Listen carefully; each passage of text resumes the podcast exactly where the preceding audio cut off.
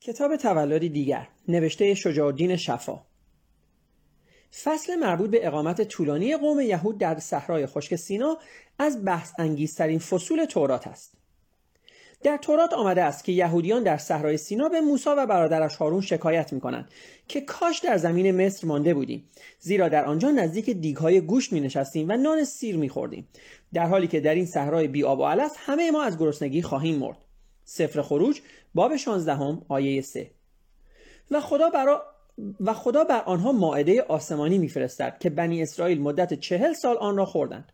همانجا آیه 25 و با این وصف همین خدا این مردم آواره و گرسنه را معمول می کند که در همین بیابان بیاب و علف برای او صندوق مرصعی را به منظور ضبط الواح وی بسازند که مشخصات آن در تورات چنین آمده است. و خداوند موسی را خطاب کرده فرمود به بنی اسرائیل بگو برای من صندوقی از چوب شتم بسازند که طولش دو زراع و نیم و عرضش یک زراع و نیم و بلندیش یک زراع و نیم باشد و آن را به طلای خالص بپوشان و بر بالایش به هر طرف تاجی از طلا بساز و برایش چهار حلقه طلایی بریز و دو عصا از چوب شتیم بساز و آنها را با طلا بپوشان و بعد آن تخت رحمت را از طلای خالص بساز طولش دو زراع و نیم و عرضش یک زراع و نیم. دو کروبی از طلا بساز که بالهای خود را بر زمین آن پهن کنند و روحهای ایشان به سوی یکدیگر باشد. و پس خانی از چوب شتیم بساز که طولش دو زراع و عرضش یک زراع و نیم باشد و آن را به طلای خالص بپوشان و تاجی از طلا به هر طرفش بساز. و حاشیه‌ای به قدر چهار انگشت به اطرافش بساز و برای حاشیه اش تاجی زرین از هر طرف بساز. و چهار حلقه از طلا برایش بساز و حلقه ها را بر چهار گوشه چهار قائمه بگذار تا خانه ها باشد به جهت عصاها برای برداشتن خان. و عصاها را از جوب شتیم بساز و آنها را به طلا بپوشان. و سنها و کاسه ها و جام ها و پیاله هایش را بساز و آنها را از طلای خالص بساز. و چراغدانی از طلای خالص بساز که شش شاخه از طرفینش بیرون باشد. و سیبی زیر دو شاخه آن و سیب دیگری زیر دو شاخه دیگر آن. و سیبی نیز زیر دو شاخه دیگر بر شش شاخه که از آن چراغدان بیرون میآید. و سیبها و شاخه هایش از یک چرخکاری طلای خالص باشد و هفت چراغ برای آن بساز و چراغهایش را بر بالای آن بگذار تا پیش روی آن را روشنایی دهد. و گلگیرها و سینیهایش از طلای خالص باشد و خودش با همه اسبابش از یک وزنه طلای خالص ساخته شود. و مراقب باش که آنها را موافق نمونه‌ای که در کوه به تو نشان دادیم بسازی. سفر خروج باب 25 یهوه در این راستا همه جزئیات را روشن کرده اما این موضوع را حل نشده باقی گذاشته است که این صحراگردان آسمان جل که حتی نانشان هم باید از آسمان برسد چوب صدر و شمدان طلا و جامهای زرین و تاجهای مرصع را باید از کجا بیاورند؟ وقتی که موسی برای دیدار خداوند به بالای کوه سینا می رود و چهل روز در آنجا میماند اسرائیلیان که آزادی خود را و همه چیزشان را مرهون معجزات او و رهبری جنگی پیروزمندانش هستند با بیاعتنایی از هارون برادر او می‌پرسند راستی این مرد که اسمش موسی بود و ما را از زمین مصر بیرون آورد چه بر سرش آمده است؟ سفر خروج باب سی و دوم آیه یک. سپس از هارون می‌خواهند که برای آنان خدایان تازه‌ای بسازد که به خلاف خدای موسی قابل رویت باشند. و هارون که قبلا واسطه میان خداوند موسی و فرعون مصر بوده. و نقشی پیامبرانه در این ماجرا ایفا کرده است از آنها می‌خواهد که گوشواره های طلای زنان و پسران و دختران خود را نزد او بیاورند. و از این طلاها که یک شبه آنها را آب می‌کند گوساله طلایی می‌سازد و آنان مشتاقانه می‌گویند که این خدای ماست که ما را از مصر بیرون آورده است. هارون قربانگاهی بنا می کند و قوم قربانی های سوختنی میگذرانند و هدایای سلامتی میآورند. و به خوردن و نوشیدن و لعب می‌پردازند. و در همین موقع خداوند در بالای کوه به موسی می‌گوید که هرچه زودتر از کوه سرازی شود و نزد بنی اسرائیل برود. زیرا قومی که او از, از سرزمین مصر بیرون آورده است فاسد شده و گوسالهای برای خود ساختند و نزد آن سجده می‌کنند.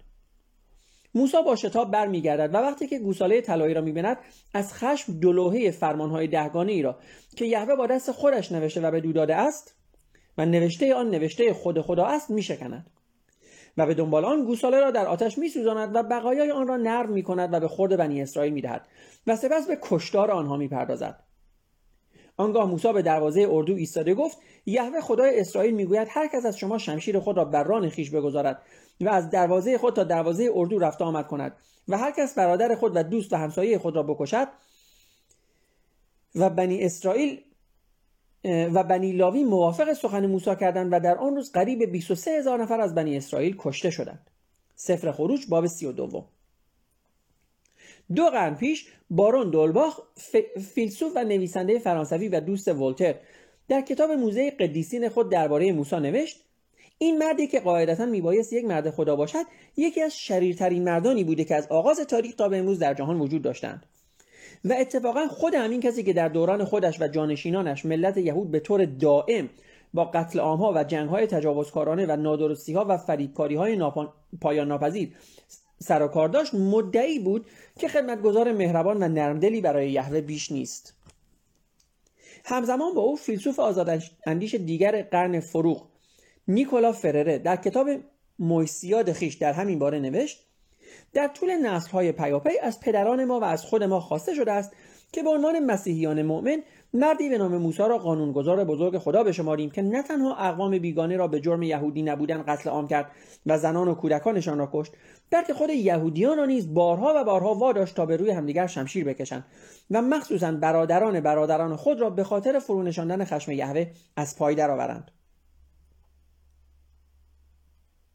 در صحرای سینا یهوه ناگزیر است برای ساکت کردن یهودیان و قرقرهای دائمی آنان که اصطلاح معروف ایرادهای بنی اسرائیلی از آن آمده است پشت سر هم معجزه کند. از آسمان از آسمان به جای نان ماعده من و سلوی برای آنها بفرستد. سفر خروج باب 16 هم آیه 4 و به جای گوشت فاخته بلدرچین کباب شده همانجا آیه 13 وقتی که تشنند بر ایشان از سنگ آب بیرون آورد. سفر اعداد باب 20 آیه 11 و وقتی که ماران بیابان آنها را میگزند مار دیگری از مصر به دست موسی بسازد که هر مارگزیده با دیدن آن علاج شود. سفر اعداد باب 21 آیه 8 و با همه اینها اسرائیلیان شکایت آوردند که ما را چرا از مصر برآوردی تا در بیابان بمیریم زیرا که آنجا همه چیز بود و اینجا نان نیست و آب هم نیست و دل ما از این خوراک بدمزه که به ما می‌رسد کراهت دارد. همانجا آیه 5 حتی سخن گفتن اولاغ نیست که آنان را ملامت می‌کنند نتیجه ای نمیبخشد. سفر اعداد باب 22 آیه 28 با آنکه یهوه به شفاعت موسی از هلاک دست جمعی قوم اسرائیل صرف نظر می کند از گناه خود موسی در نمیگذرد زیرا که سهلنگاری او باعث شده است که بنی اسرائیل به اندازه لازم از او نترسند. بدین جهت وی را آگاه می کند که پیش از آنکه قوم او پا به خاک کنعان بگذارد خواهد مرد و شخصا به عرض موعود داخل نخواهد شد. و خداوند به موسی فرمود آنگاه که کنعان را دیدی به اجدادت خواهی پیوست و به سرزمین موعود داخل نخواهی شد زیرا که مرا باور نداشتی و در چشم اسرائیلیان کوچک کردی. سفر اعداد باب 27 آیه 13 و 14 موسی پیش از مردان خود شرح نافرمانی ها و بهانه های بنی اسرائیلی قوم خود را در توماری می نویسد و به دست لاویان می سپارد تا آن را در صندوق میثاق بگذارند و مدرکی باشد بر اینکه این قوم تا چه پای خودخواه و منحرف و نافرمان و خیره سرند و آنگاه یوشع را به جانشینی خود تعیین می کنند موسی و قوم اسرائیل بعد از خروج از مصر چهل سال تمام در صحرای سینا سرگردان میمانند تا به عرض کنعان برسند. در صورتی که این فاصله می‌توانست در کمتر از چهل روز طی شود. اتفاقا در خود تورات آمده است که سه روز پس از فرود آمدن از کوه سینا موسی به دستور خداوند گروهی را برای جاسوسی و خبرگیری درباره سرزمین کنعان بدان جانب میفرستد. سفر اعداد باب 13 آیات یک تا 3 و اینان به کوهستان جنوبی می‌روند. همانجا آیات 17 تا 22 ولی با همه این آسانی خود قوم اسرائیل چهل سال در این بیابان درجا می‌زنند. محقق آلمانی داوبه در اشاره بدین امر می‌پرسد آیا قبول کردی که واقعا موسی مدت چهل سال 603550 نفر قوم خود را در بیابانی که هیچ وقت امکان تغذیه بیش از هزار نفر را نداشته است نگاه داشته باشد؟ رقم 603550 نفر رقمی است که در خود تورات آمده است. سفر اعداد باب اول آیه 46 به هر حال این سرگردانی چه ساله باعث می شود که همگی آن یهودانی که مصر را با اطمینان به وعده خداوند یهوه و تأکیدهای پیاپی موسی به قصد سرزمین شیر و اصل ترک کرده بودند در بیابان بیاب علف سینا بمیرند. در کتاب یوشع در این باره آمده است بنی اسرائیل چهل سال در بیابان سرگردان می‌رفتند تا تمامی آنان یعنی آن مردان جنگی که از مصر بیرون آمده بودند به سر راه در صحرا مردند. از آن رو که آواز خداوند را نشنیدند و خداوند به ایشان قسم خورده گفت شما را نمی‌گذارم که آن زمینی را که شیر و اصل در آن جاری است و برای پدرانتان قسم خورده بودم که آن را به شما بدهم بچ... بدهم بچشم ببینید. صحیفه یوشع ابن نون باب پنجم آیه شش. از ویژگی های این اقامت چهل ساله قوم یهود در صحرای سینا این است که هیچ کدام از یهودیان نوزاد در این مدت علا رغم دستور قلاز و شداد مذهبی ختنه نمی شوند.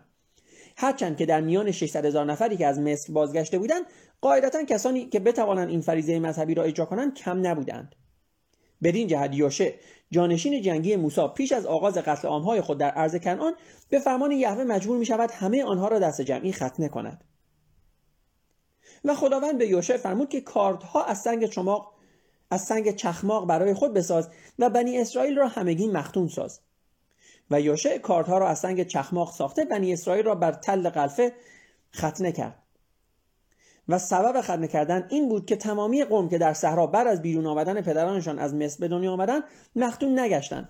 و یوشع ایشان را ختنه کرد چون که ایشان را که در راه و یوشع ایشان را ختنه کرد چون که ایشان در راه ختنه نشده بودند. صحیفه یوشه باب پنجم آیات دو تا هفت. ولتر در دیکسیونر, دیکسیونر فلسفی خود که چندین صفحه آن را به موسی اختصاص داده است در ارزیابی ادعای تورات در مورد فرار پیروزمندانه بیش از 600 هزار اسرائیلی مسلح از مصر به رهبری یهوه و موسی می نویسد آیا می توان فرض کرد که موسی چنان که تورات ادعا می کند به یهودیان گفته باشد من شما را به صورت 600 هزار جنگجوی مسلح تحت حمایت خدای شما از سرزمین مصر بیرون آوردم؟ و این یهودیان به دو پاسخ نداده باشند که برای چه نیروی 600 هزار نفری ما را علیه فرعون که 200 هزار سرباز بیشتر نداشت و در برابر ما به یقین مغلوب می‌شد و سرزمین آباد و حاصلخیز او به تصرف ما در میآمد به کار نینداختی؟ اگر خدای ما در یک شب به خاطر ما نخستاده های 300 هزار خانواده مصری را سر برید و بدین ترتیب نیروی زنده مصر را فلج کرد. چرا تو نیز به دو اقتدا نکردی و این سرزمین بیدفاع را در اختیار ما در نیاوردی؟ و به جای آن ما را به صورت فراریانی بی تکلیف و گرسنه در بیابانی بی آب علف سرگردان گذاشتی. و تازه به فرض اینکه راهی مستقیم برای بردن ما به سرزمین کنعان که ما هیچ حق قانونی بر مالکیت آن نداشتیم انتخاب کنی یعنی از راه کناره دریا به سوی سور و سیدا ببری به راهی درست در خلاف جهت آن بردی که اگر قصد تسلیم دستبسته ما را به دشمنانمان داشتی نمی‌توانستی راهی بهتر از این انتخاب کنی. خدا ما را با معجزه نجات داد و تو که می‌گویی فرستاده او هستی پس از مردن تمام نسل اول ما در صحرا تازه پس از چهل سال به ما می‌گویی که پدرانمان به علت گناهکاری به فرمان یهوه در بیابان مردند تا هیچ کدام از آنها عرض موعود را به چشم نبینند؟ و هم او در بخش دیگری از همین فصل در ارزیابی شخصیت خود موسی آنطور که در تورات از آن سخن رفته است تذکر می‌دهد که آیا این یهودیان سرگردان صحرای سینا نمی باعث به پیغمبرشان که از دیدار رویاروی خدا در بالای کوه به نزد ایشان بازگشته و با دیدار گوساله طلایی آنچنان به خشم آمده بود که جا به جا دستور کشتن 23 هزار نفر از آنان را داده بود گفته باشند تو که یک بار به ما می‌گویی که خدا را از روبرو دیده ای و بار دیگر می‌گویی که فقط نشیمنگاهش را دیده ای چرا به عوض اینکه برادرت هارون را که خودش در قیاب تو برای ما گوساله زرین را ساخت تا او را بپرستیم به جای مجازات کردن به جای مجازات کردن عنوان کاهن اعظم می‌دهی. ولی 23 هزار نفر از ما را که به دنبال او رفته بودیم به دست لاوی های خودت قتل عام می‌کنیم. و تازه به ما می‌گویی که این کشتار کافی نیست و باید برای رضای... رضایت یهوه 24 هزار نفر دیگر نیز کشته شوند زیرا که یکی از آنها با یک زن از قبیله مدیان خوابیده است. در صورتی که تو که پیغمبر مایی خودت با زنی از همین قبیله خوابیده ای و تازه در چنین شرایطی ادعای آن را داری که بنده بسیار مهربان و رحیم خداوند هستی. ظاهرا باید در انتظار یکی دو بار دیگر مهربانی و رحمت تو و خدایت باشیم تا این بار نسل ما از روی زمین برداشته شود. آنچه بر اساس داستان توراتی موسی می‌توان درباره این بزرگترین شخصیت تاریخ یهود گفت این است که نویسندگان واقعی تورات کوشیدند تا از موسی درست همان پیامبری را بسازند که برای تکمیل اسطوره یهود ضروریت داشته است. در سرتاسر سر سفر خروج تورات یهوه بیدریق فرمان کشتار می‌دهد و موسی بیدریق به اجرای این فرمان می‌پردازد. در مصر چند صد هزار کودک و نوجوان مصری با کمک موسی به دست یهوه گردن زده می‌شوند. در سینا موسی به دستور یهوه چهل هزار یهودی را در صحرا وامی دارد که همدیگر را بکشند. در شیتیم به خاطر اینکه یهودیان با دختران قوم همسایه زنا کردند و نه با دختر قوم خودشان یهوه به موسی فرمان می‌دهد که تمامی رؤسای قوم را پیش از آفتاب به دار بیاویزند تا علل حساب 24 هزار نفر از آنها را با وبا از پای در آورد. در صحرا یک هیزمکش بدبخت بیگناه. به گناه اینکه در روز شنبه هیزم از زمین جمع کرده به دستور موسی توسط مجموع یهودیان سنگسار می شود و در آخرین روزهای زندگی سرداران سپاه خود را قصد می کند که چرا بعد از تصرف سرزمین دشمن به کشتن مردان آن اکتفا کرده و زنان را نکشتند و دستور خداوند یهوه را خداوند یهود را نادیده گرفتند. ده معجزه خارق‌العاده که همانند هفتخان رستم یا دوازده خان هرکول از او حکایت شده به خلاف آن دوتای دیگر داستانهای دلاوری های حماسی نیست.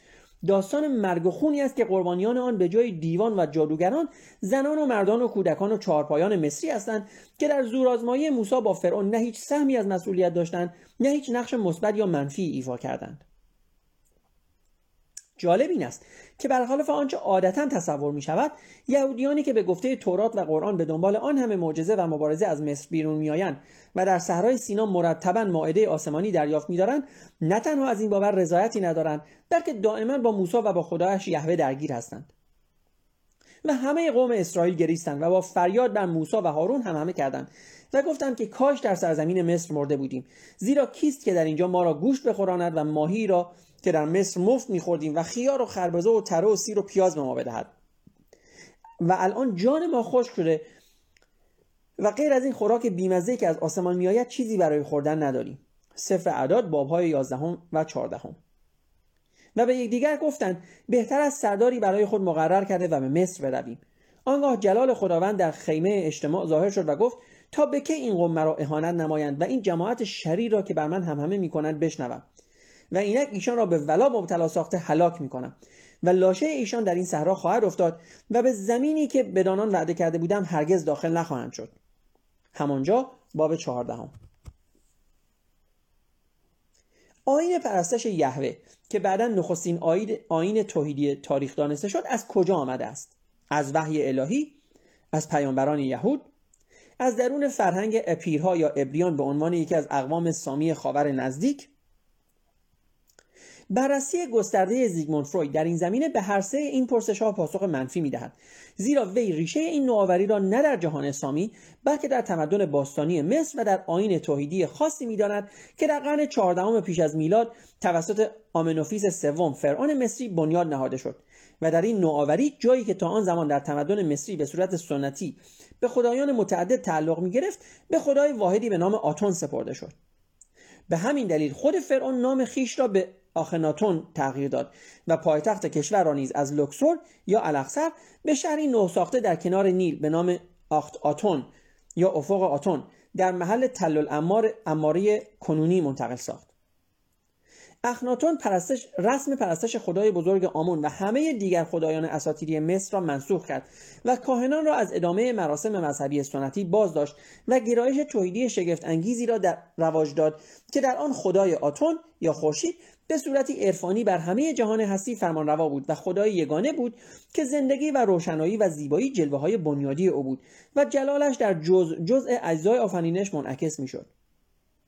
این نوآوری اخناتون و همسر زیبا و معروفش نفرتیتی واکنش گسترده ای را از جانب کاهنان قدرتمند مصری که موجودیت و قدرت همه جانبه خیش را از این بابت در خطر میافتند برانگیخت که پس از مرگ زودرس این فرعون آین نوخواسته او را سرکوب کرد و آین اساتیری پیشین را به جای آن بازگردانید. چنان که جانشین اخناتون توت انخ آمون نامیده شد و نه توت انخ آتون. فروید به دنبال بررسی های چندین ساله خود عقیده دارد که آنچه آین توحیدی یهوه و قوم یهود شناخت شناخته شده از مکتب مصری آتون که آنچه آین توحیدی یهوه و قوم یهود شناخته, شناخته از مکتب مصری آتون به خاور نزدیک راه یافته و حتی عامل مستقیم آن یک مصری از دستگاه حکومتی اخناتون یا یکی از پیروان نسل اول این مکتب توحیدی بوده است. و انگیزه اصلی او از این کار این بوده است که پس از سرکوبگری همه جانبه ای که به دنبال مرگ اخناتون از جانب کاهنان مصری علیه ادامه آین آتون در مصر آغاز شد این آین نخاسته را در سرزمین دیگری پایگذاری کند. و اگر برداشت های انسانی و عرفانی آین آتون بعدا رنگ کینه توزانه و غیر انسانی آین یهوه را به خود گرفت به خاطر این بود که رهبری علمی این نقل و انتقال به دست قبایل سامی مدیان افتاد که خدای آنان یهوه با خدایان بیرحم و خوناشام تمدنهای کلدانی و بابلی و آشوری و فینیقی خاور نزدیک شباهت بسیار بیشتری داشت تا به آتون مصری مظهر زندگی و روشنایی. فروید خود در این باره می نویسد خدای یکتایی به نام یهوه که برای قوم یهود شناخته شد یا ساخته شد آن مظهر بزرگ من... آن مظهر بزرگمنشی و محبتی که آتون خدای یکتای اخناتون نماینده آن بود نبود. خدای محلی تنگ نظر و بیرحم و خوناشامی بود که از پیروانش می‌خواست ساکنان سرزمینی را که او به آن بخشیده و وعده داده بود که در آن رودهای شیر جاری کند به زور شمشیر از میان بردارند و آنها را قتل عام کنند.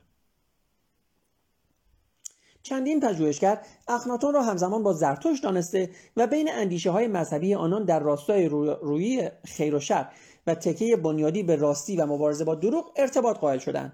به خصوص با توجه به اینکه مادر این فرعون از هیتی های آریایی نژاد بود و احتمالا همسرش نفرتیتی نیز از آریایی های هیتانی یا هیتی بود که از آسیای صغیر به مصر آمده بودند. محقق فرانسوی برتلو اصولا بر این عقیده است که ریشه آین مصری آتون را باید در معتقدات مزدایی ایرانیان پیش از زرتشت جست. فروید نیز در رساله خود اشاره می کند که نمونه مکتب جهانبینی آین آتون را احتمالا میباید در برداشتهای جهانی گاتاهای زرتشت یافت. این هر دو استنباط بر این نظریه متکی است که دوران واقعی زندگانی زرتشت در حدود یک هزاره مقدم بر آن تاریخ است که به طور سنتی برای زرتشت قائل شدند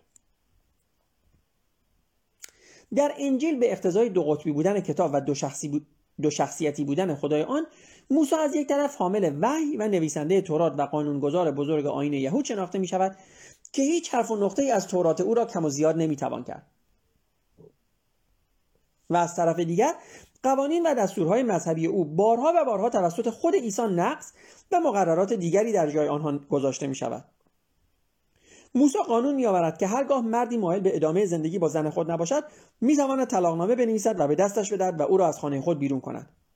و عیسی فتوا می‌دهد که هیچ ازدواجی جز در صورت زنای زن قابل فسخ نیست و هیچ مردی حق طلاق زن خود را ندارد. موسی قانون میآورد که چشم به جای چشم و دندان به جای دندان. ولی عیسی می‌گوید که اگر کسی به گونه راست تو سیلی بزند گونه چپ را نیز به سوی او بگردان. موسی زن زناکار را بی و شرط شایسته مجازات سنگسار می‌داند. ولی عیسی زن زناکار را که برای سنگسار می‌برند در حمایت خود می‌گیرد. موسی مقررات دقیق و مشخصی را در مورد خوراکی های حرام و حلال وضع می کند ولی عیسی با این استدلال که همه اینها سرانجام به مزوله ریخته می شود خوردن همه آنها را مجاز می شمارد موسی با اینکه خودش ختنه نشده است در اجرای فرمان یهوه ختنه شدن را شرط اساسی ایمان اعلام می کند ولی عیسی که خود ختنه شده است برای این کار ضرورتی نمی بیند و تأکید می کند که ختنه واجب ختنه قلبی است و نه بدنی. موسی احترام به روز سبت یا شنبه و مقررات مذهبی آن را فریزه شرعی می شمارد ولی عیسی اشکالی در عدم رعایت این فریزه نمی بیند موسی برای کاهنان معبد یهود حق مسلم برای تعیین مجازات گناهکاران قائل است. ولی عیسی تصریح می کند که این حق فقط مال خداوند است و کاهنان حق چنین داوری ندارند. در این زمینه در جای دیگر همین کتاب توضیحات بیشتری داده شده است در قرآن همین موسی مورد چنان تجلیلی قرار گرفته است که از حد تجلیل تورات و انجیل نیز بسیار فراتر می رود. تقریبا همه آنچه در تورات درباره موسی آمده در 136 آیه‌ای که در 34 سوره مختلف قرآن به دو تخصیص یافته منعکس شده است. و حتی این وعده قوم موسی این وعده موسی به قوم اسرائیل نیز که یهوه مالکیت سرزمین کنعان یا فلسطین را برای ابدالآباد به قوم برگزیده خود اسرائیل بخشیده است از زبان الله در قرآن تایید شده است. و ما این قومی را که مستضعف به شما می آمدند صاحب مشرق و مغرب سرزمینی کردیم که بدان برکت داده بودیم. و چنین بود که وعده نیکویی که داده بودیم تحقق یافت. اعراف آیه 137 تنها تفاوت و البته تفاوتی اساسی که در این مورد میان قرآن با تورات می‌توان یافت این است که در تورات موسی پیامبر اختصاصی یهوه خدای اسرائیل است و آنچه می‌گوید با آنچه انجام می‌دهد و آنچه می‌گوید یا آنچه انجام می‌دهد به هیچ انگیزه دیگری جز مصالح قوم اسرائیل مربوط نمی شود در صورتی که در قرآن وی همین نقش را در مقام پیامبر اولوالعزم خداوند برای ابلاغ نوعی از پیام توحیدی به همه جهانیان ایفا می کند روایت قرآن درباره تولد موسی و انتصاب او به پیغمبری و مأموریت او برای نجات قوم یهود از مصر و معجزات پیاپی او تکرار دقیق روایت توراتی موسی است. معجزات دهگانه موسی در تورات در قرآن تبدیل به نه معجزه شده است و ظاهرا معجزه آخرین یعنی قتل صدها, نوجو... صدها هزار نوجوان و نوزاد مصری به دست خداوند به قدری زننده بوده که از انعکاس آن در قرآن صرف نظر شده است.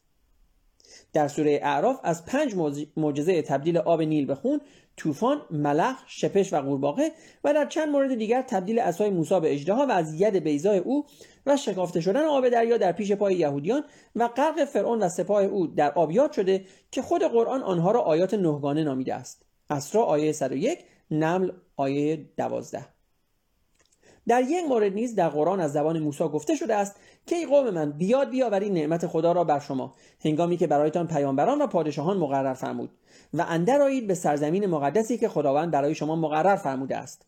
ماعده آیات 20 و 21 در صورتی که در زمان موسی هنوز اسرائیل پادشاهانی به خود ندیده بود و الزاما موسی نمی‌توانست از قوم خود شکر نعمتی را بخواهد که به دانان اعطا نشده بود. در نه آیه مختلف قرآن به میثاق خدا با موسی و با قوم یهود اشاره شده است. بقره آیه 51 63 99 نسا آیه 154 و 155 اعراف آیه 134 تاها آیه 80 و 86 زخرف آیه 49 این میثاق همه جا در قرآن مورد تایید قرار گرفته در صورتی که به تصریح تورات در متن آن که در صندوق میثاق ضبط شده و بعدا به معبد سلیمان انتقال یافته است قید شده است که مذهب الهی تا ابدالآباد فقط مذهب یهوه خواهد بود. از خود موسی در قرآن به صورت اول المؤمنین اعراف آیه 143 مخلص خداوند مریم آیه 52 محب خدا تاها آیه 39 و برگزیده بر همه مردمان تاها آیه 41 یاد شده. ولی هیچ اشاره در آن به کشتارهایی که به دستور وی در صحرای سینا انجام گرفته نشده و اصولا دوران چهل ساله سرگردانی قوم اسرائیل در بیابان نادیده گرفته شده است. پایان این فصل از کتاب تولد دیگر. خب دوستان ممنونم که با ما بودین. من خیلی سریع چند نکته رو باز هم اشاره می‌کنم. در مورد مطلبی که الان خوندیم نکته اول این هست واقعا جالبه در صحرایی که حتی نون پیدا نمیشه همینطور که شما در این کتاب گوش کردین خداوند می‌خواد که اونها براش تختی و صندوقی در حقیقت از طلا بسازن. و بعد جالب هست که همین ملت حتی وقتی هفت روز میگذره و موسی اصطلاحا کنارشون نیست از هارون می‌خوان که برای اونها یک گوساله بسازه. البته اون چیزی که در اسلام نقل شده یک مقداری با اون چیزی که در تورات نقل شده متفاوت است. در اسلام نقل نشده که هارون این گوساله طلایی رو می‌سازه چون می‌دونین که در قرآن و اسلام هارون جزو پیامبران اصطلاحا خداست و بنابراین نمی‌تونسته همچین کاری انجام بده. در عوض گفته شده که یک مردی دید که جبرائیل از اون مسیر رد شد و اصطلاحا اون گرد خاک پای اسب جبرائیل رو برداشت و از اون اون رو اصطلاحا بر خاک ریخت و طلا شد و نهایتا از اون گوساله درست کرد. یک چیزی به این مضمون حالا نهایتا من خیلی دقیق هم الان احتمالاً داستانش رو نگفتم. و جالب است که اصطلاحا در تورات برای اینها مجازاتی که در نظر گرفته میشه کشتنه. و شما اصلا دقت کنید من انگار در قسمت قبلی این کتابم گفتم. اصولا این یهوه علاقه بسیار زیادی به کشتن داره و خیلی شبیه به الله هست در حقیقت. همه چی رو دوست داره بکشه. شما می‌بینید که الله به پیامبر در چندین اصطلاحا در, در چندین زمان مختلف دستور میده که اقوام یهود رو در سراسر مدینه سراسر حجاز و اطراف مدینه اصطلاحا بکشن. و سوره توبه که خب دیگه در زمانی نازل شده که پیامبر تقریبا میشه گفت قدرت بزرگی بوده در حجاز می‌بینید که در اونجا اصلا میگه با هیچ کس مماشات نکن همه رو بکش یا باید مسلمون بشن یا باید کشته بشن. خیلی راحت. و حالا می‌بینید که الله خیلی هم با یهوه متفاوت نیست. یهوه هم خیلی آدم می‌کشه. و اینو قبلا به شما گفتم که خداوند در تورات بالغ و 6 میلیون نفر رو طبق آمار کشته در حالی که شیطان فقط یک نفر رو کشته در کل کتاب.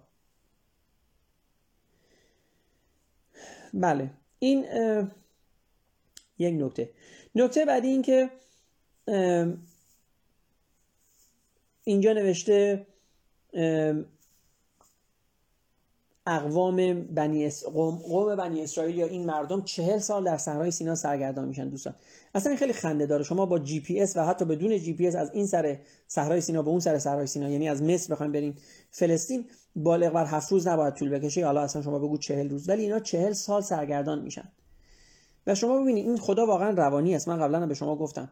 خدایی که در تورات ترسیم میشه یه خدای بسیار روانی هست. خدای بسیار روانپریش هست. خودش به این مردم قول میده که من شما رو از مصر بیرون می‌کنم و شما رو به سرزمین شیر می‌برم و بعد خودش میگه هیچ کدوم از شما این سرزمین رو نخواهید دید. نه تنها این بلکه حتی موسی رو هم دیگه اجازه نمیده این زمین رو ببینه. یعنی حتی پیامبر خودش رو هم میگه چون تو به اندازه کافی ترس ما رو در دل قوم بنی اسرائیل انداختی. حتی خودت هم نمی‌تونی سرزمین موعود رو ببینی. و خب حالا شما ببینید دارم تاکید می‌کنم شما به خودتون تصور کنین که این خدا چه جور خدایی باید باشه؟ خب این هم از این.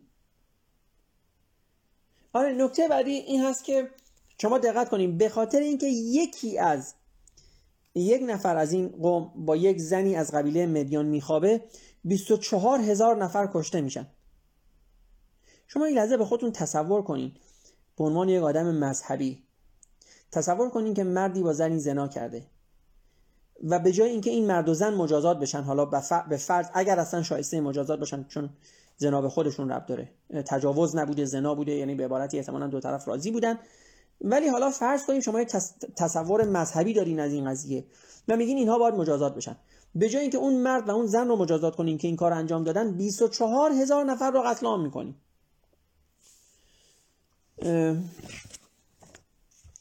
خدای روانی. بله. باز هم دو مرتبه به خاطر اینکه قوم بنی اسرائیل خیلی نق می‌زنن خداوند ظاهر میشه به اونها و میگه دو مرتبه 24 هزار نفر شما رو یا حالا هر عددی رو در صورت به وبا مبتلا خواهم کرد. همتون رو می‌کشن خلاصه اینکه این خدا همه رو می‌کشه. یعنی شما دقت کنین زمانی که تو مصر هست منبع قتل و کشتار و جنایت هست تا به حیوان ها هم رحم نمی‌کنه. وقتی هم که با قوم خودش هست تا به قوم خودش هم رحم نمی‌کنه تا به پیامبر خودش هم رحم نمی‌کنه. و شما چه انتظاری از چنین خدایی واقعا داری؟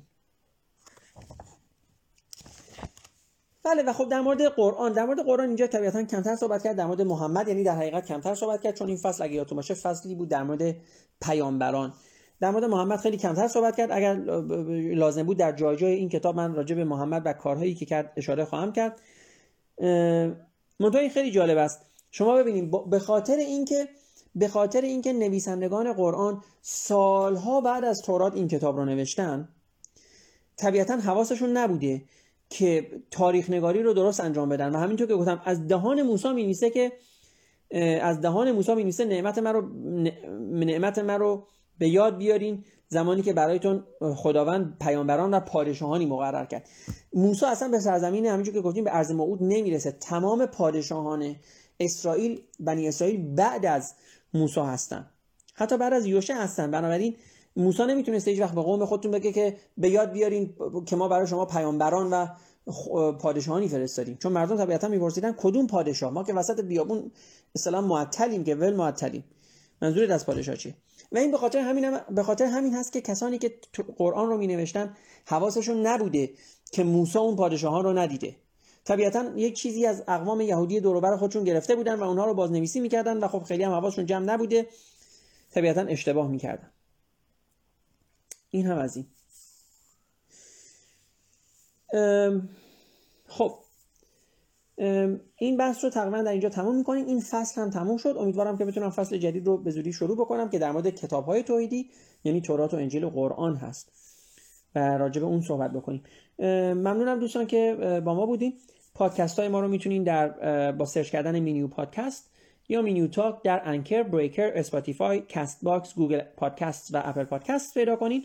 همچنین اگر دوست دارین می‌تونین ما رو در تلگرام کانال مینیو تاک اینستاگرام کانال مینیو تاک یا یوتیوب کانال مینیو تاک اصطلاحا دنبال کنین subscribe کنین. ممنون میشم از اینکه با ما بودین. روز و شب شما خوش.